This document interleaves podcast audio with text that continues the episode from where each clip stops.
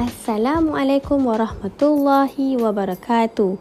Apa khabar semua pendengar Bait Hawa Podcast?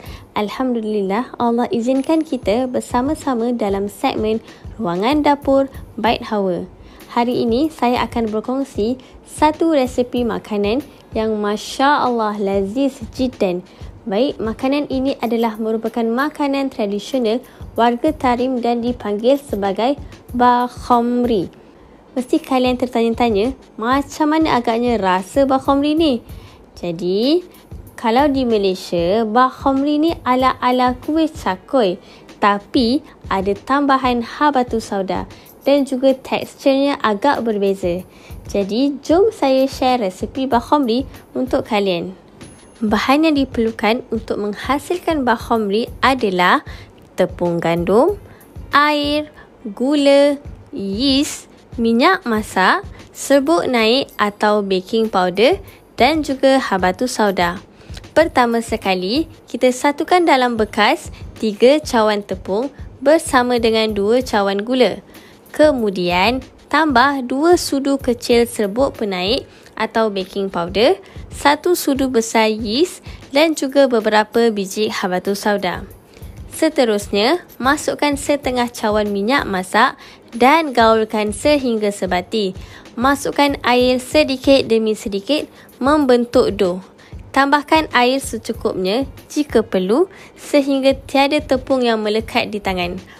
Dan kemudian tinggalkan dough selama 2 atau 3 jam atau semalaman sehingga dough menjadi kembang.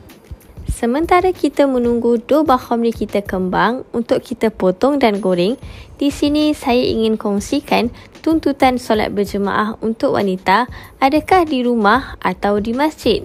Seperti yang kita sedia maklum, isu berkenaan tempat solat yang terbaik dalam kalangan wanita merupakan isu yang selalu berlega dalam benak fikiran wanita menjadi keraguan dan tanda tanya bagi wanita untuk memilih tempat yang terbaik untuk menunaikan solat. Berkenaan isu ini, terdapat beberapa hadis yang boleh dirujuk bagi menerangkan perbincangan terhadap masalah ini. Antaranya adalah hadis yang diriwayatkan oleh Ibnu Mas'ud yang menyatakan bahawa Nabi Muhammad sallallahu alaihi wasallam telah bersabda iaitu solat seorang wanita di rumahnya adalah lebih baik daripada solat di halaman rumahnya. Dan solat di bilik tidur atau bilik persendirian adalah lebih baik daripada solat di rumahnya. Hadis riwayat Sunan Abi Dawud. Hadis ini menunjukkan bahawa tempat yang terbaik bagi seorang wanita untuk menunaikan solat adalah di rumah. Maka jelas menerusi hadis ini tidak berdosa jika wanita tersebut memilih untuk solat di rumah sahaja. Berkenaan permasalahan adakah benar pahala solat di masjid atau di surau mendapat 27 kali ganda pahala lebih daripada mereka yang solat di rumah. Sebenarnya, ganjaran tersebut dikurniakan kepada mereka yang menunaikan solat secara berjemaah walaupun bukan di masjid atau di surau. Jadi, itu sahaja perkongsian saya pada sesi kali ini. Semoga kita sama-sama dapat mengimarahkan rumah kita dengan solat secara berjemaah.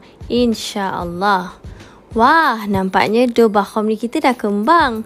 Sekarang, bolehlah kita uli dough dan potong membentuk segitiga dan goreng di atas minyak. Masya Allah, bau dia memang mengancam. Jadi selepas 2 minit kita goreng, kita boleh balikkan dan goreng lagi sehingga garing.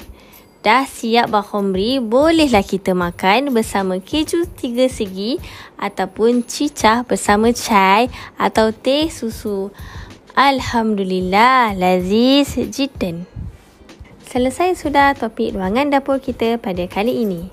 Berjumpa kita di episod akan datang dengan resepi yang lebih menarik. Jazakumullah khairal jaza untuk semua para pendengar Bait Hawa Podcast. Sebarang makluman, pertanyaan ataupun komen bolehlah ditulis pada ruangan di bawah episod ini. Sampai di sini sahaja pertemuan kita. Jangan lupa untuk follow Byte Hawa Podcast dan tekan notification untuk tidak terlepas episod-episod yang akan datang. Assalamualaikum warahmatullahi wabarakatuh. Byte Hawa Podcast. Dari Hawa untuk semua.